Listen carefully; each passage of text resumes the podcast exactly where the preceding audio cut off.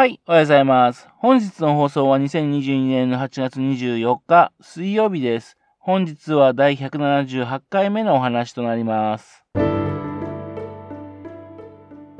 このチャンネルは福島県郡山市在住の特撮アニメ漫画大好き親父のぴょん吉が響きになったことをダラダラと話をしていくという番組です。そんな親父の独り言をお聞きになりまして、もしもあなたの心に何かが残ってしまったらごめんなさい。悪気がなかったんです。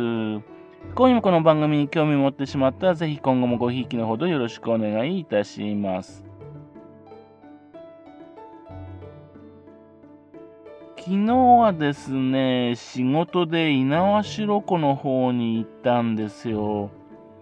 で、仕事の方を終えましてね、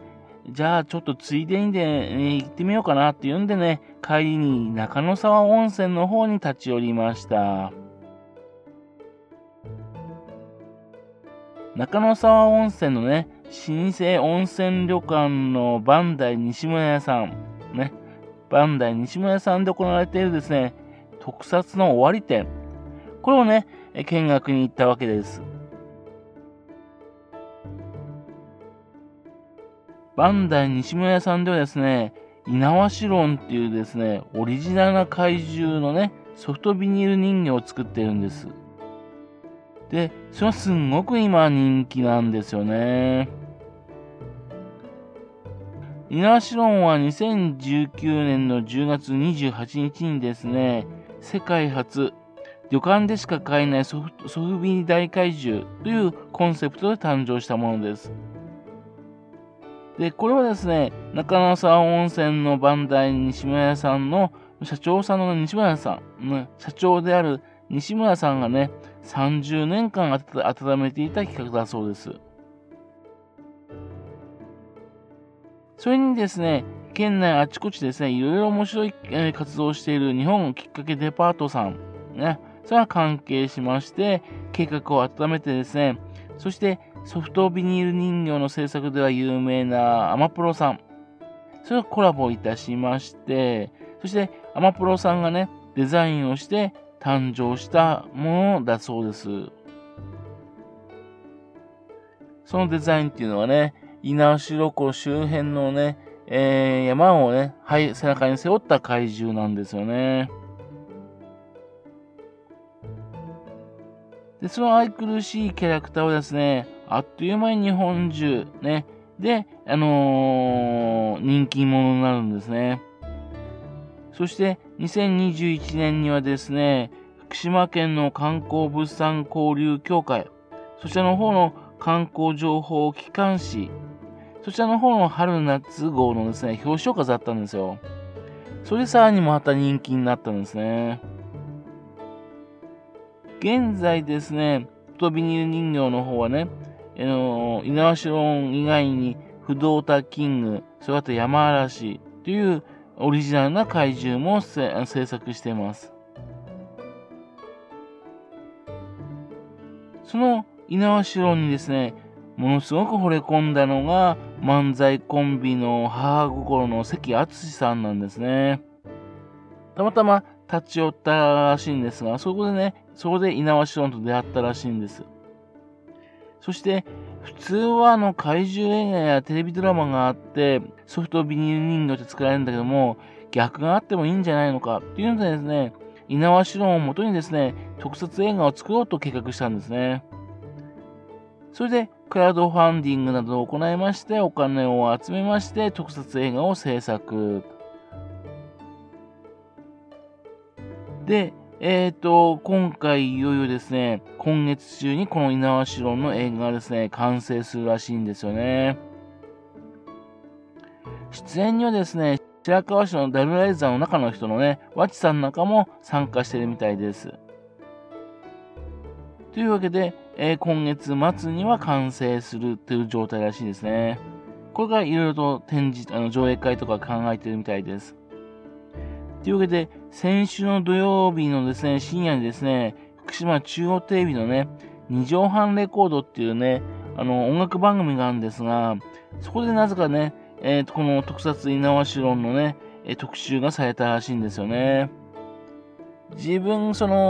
予告は見ていたんでね、録画しようと思ったんですが、つい忘れて寝ちゃってね、見落としちゃったんですよね。非常に残念なんです。特撮の終わり点なんですが、これはその特撮映画を作るときにね、制作したものをね、展示して見てもらおうという企画らしいんですね。というわけで、6月27日からスタートして、8月31日までがね、公開日というのになってたわけですね。というわけで、なんとかね、今回ギリギリ間に合ったって感じで見に行ったわけです。まずはですね、少し遅くなりましたけども、ちょっとっていうんでね、もう2時近かったかな。西村さんのね、旅館隣の小西食堂さん、そちらの方でね、昼食をいただきました。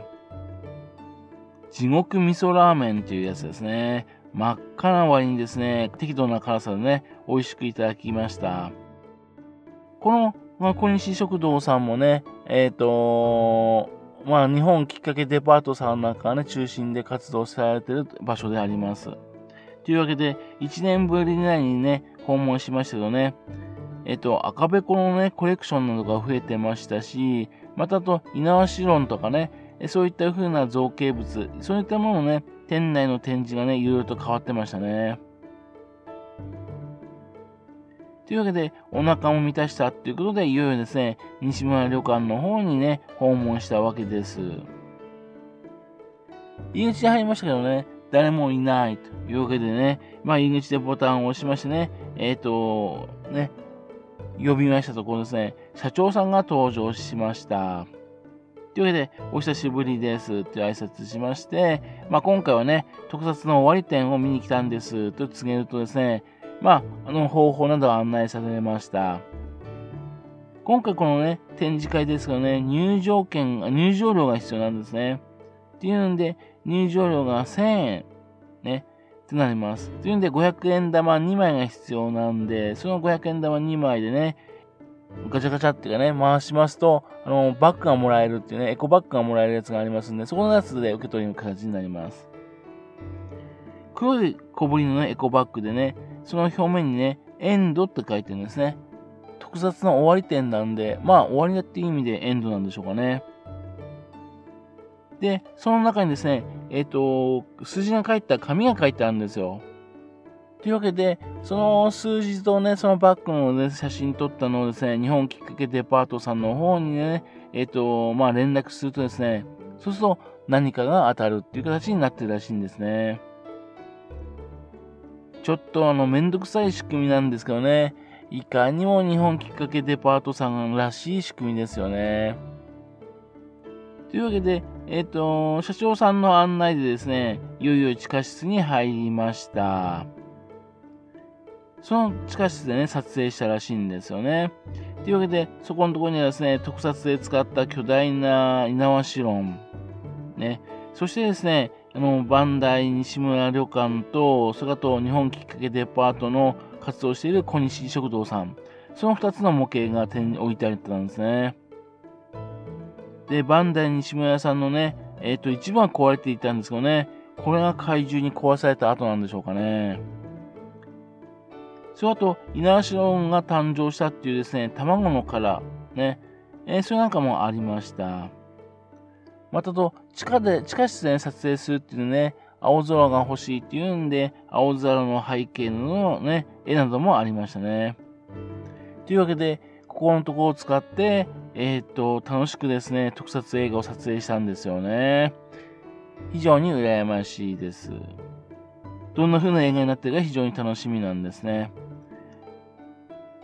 そしてですね、上に戻ってきましたらですね、できたばっかりなんですよっていうんでね、ポスターを見せてくれたんですよ。というわけで、それを見たんですが、ちょっとびっくりしたんですね。というのはですね、猪苗代以外にですね、もう一体ですね、怪獣が登場してるんですよ。で、正式タイトルもね、大怪獣猪苗代対なんとかになってるんですね。ちなみに、そのもう一体っていうのは、不動太キングでもね、山嵐でもないんですよ。というわけで、これはですね、見る人の楽しみっていうんで、これを SNS に上げちゃまずいですよねって聞いたら、やっぱりまずいですねっていう話でしたんでね。というわけで、映画見る場での楽しみというふうになります。というわけで、もう一匹のこの怪獣はね、15分ぐらいの映画らしいんですが、どのように絡んでくるのか非常に楽しみなところですね。そんなわけでね、福島県内でね、特撮映画を作ってる人たちがいるっていうんで、というわけで非常に楽しみなんですよね。ということと、そしてあと今後ですね、猪苗代がね、どのように展開していくのかね、第2弾、第3弾とか作っていくのかな、ね、っていうふうなところでいろんな楽しみがあります。っていう、今回の特撮の終わり点でありました。はい。